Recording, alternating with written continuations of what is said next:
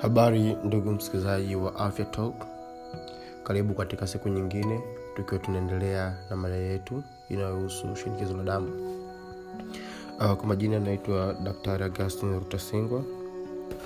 Afya talk kama ambavyo nimekwisha kueleza awali katika sehemu ya kwanza na sehemu ya pili na leo katika sehemu ya tatu ni kipindi ambacho kinakuwa kinazungumza kuhusu mada mbalimbali za afya.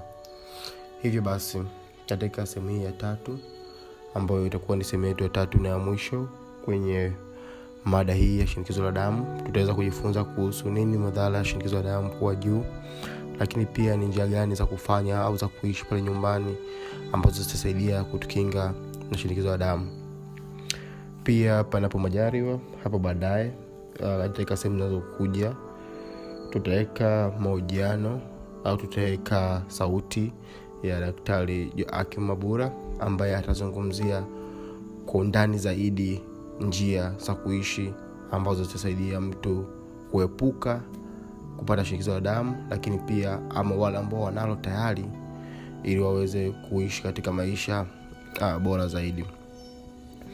Hivyo basi uh, leo kama nilivyosema moja kwa moja tunaenda kuzungumza kuhusu madhara ya shinikizo la damu katika sehemu ya kwanza tulijifunza nini ni shinikizo la damu. Hivyo naamini na, na kwamba tayari kama ulinifuatia kuanzia mwanzo utakuwa unajua nini maana ya shinikizo la damu.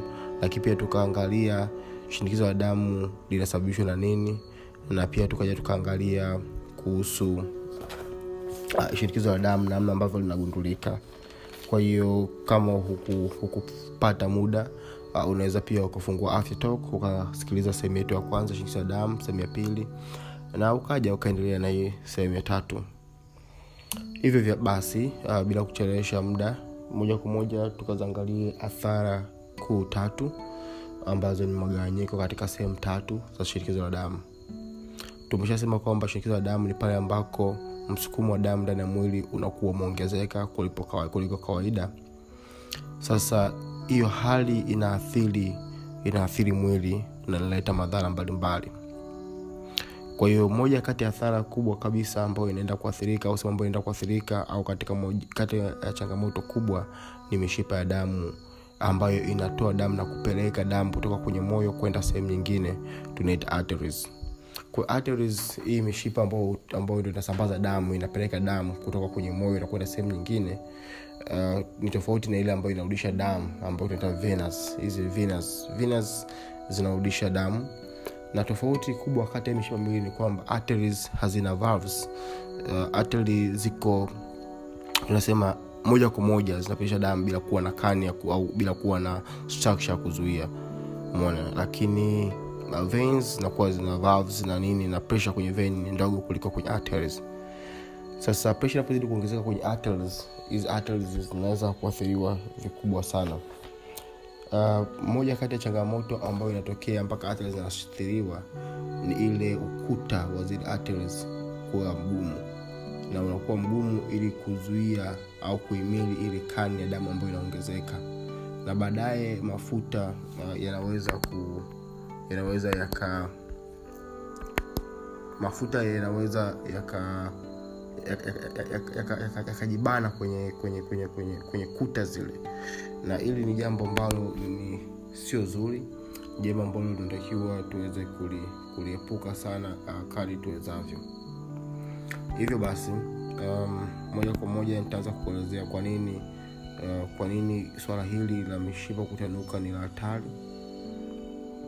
Um, okay. Uh, kwanza kabisa tufahamu kabisa kwamba moyo jinsi ulivyo una, una, una chambers una chambers nne chemba za chini zile ambazo tunaita kwa kitaalam ventricles ndizo ambazo zina push damu kutoka kwenye moyo ambako uh, chemba moja inapeleka damu chemba ya kulia inapeleka damu kwenye kwenye mapafu uh, lakini chemba ya kushoto uh, ili inapeleka damu inatoa damu nji sasa inapeleka inapeleka damu kwenye kwenye sehemu nyingine za mwili inazungusha damu uh, mwili mzima kwa hiyo hizi athari za za, za, za, za damu hizi athari za kuwa na shinikizo la damu linapokuwa linaongezeka na ile mishipa inapokuwa tuseme imekuwa stressed na inapozidi kutanuka inaleta shida mbalimbali.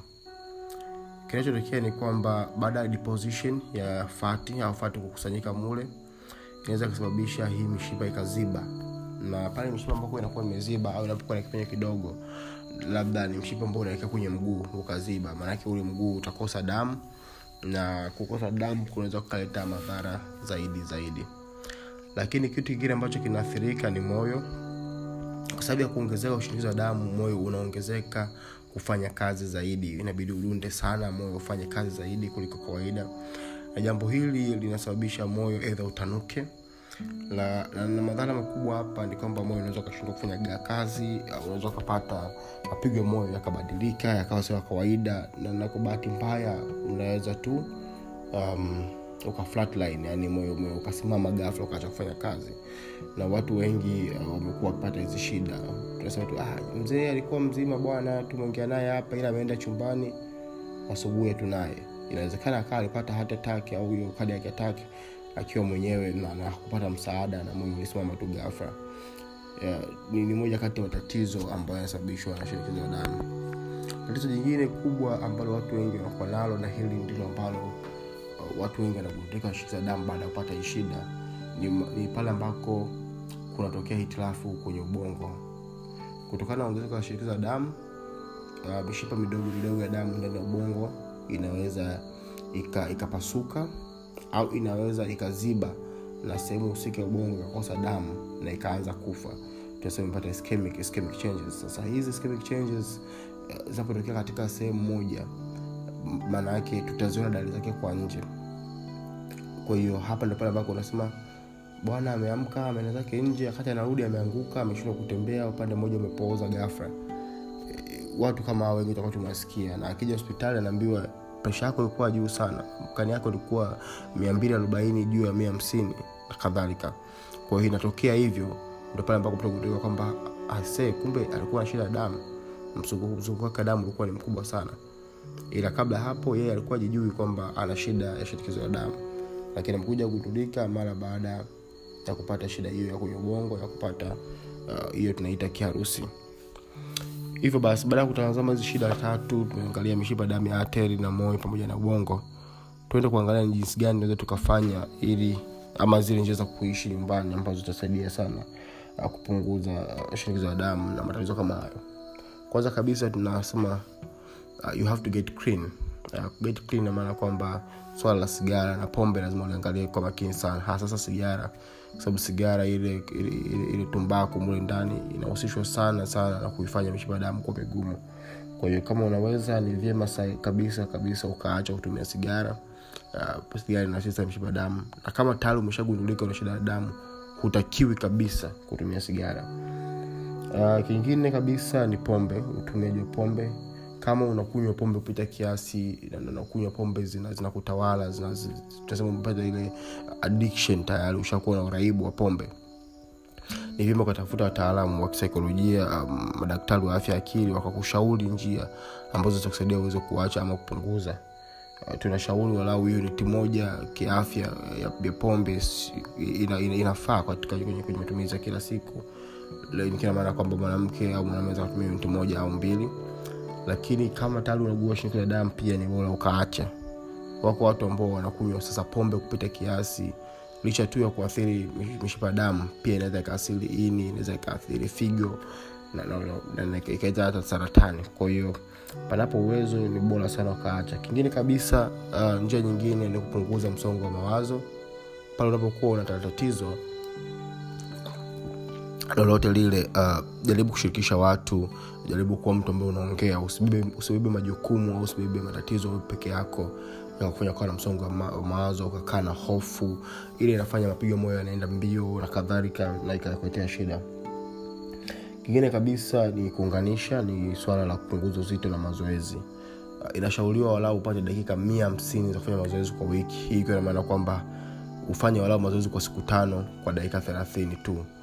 Mazoezi haya anaweza kujumuisha na kutembea kwa haraka anaweza kajumuisha labda kupanda ngazi panda ngazi na kushuka ngazi kwa muda kwa muda nusu saa inasaidia sana. Unaweza ukafanya jogging ili kukimbia unaweza ukafanya push uwe active walau kwa, kwa muda nusu saa. Ila pia kama unaweza ukawa unafanya zako mazoezi yako baada dakika ishirini asubuhi dakika ishirini jioni ni vyema zaidi sana lakini haya mazoezi pia licha ya kwamba yanasaidia ya, ya sana kukulinda na shinikizo la damu pia yanasaidia pia kupunguza msongo wa mawazo.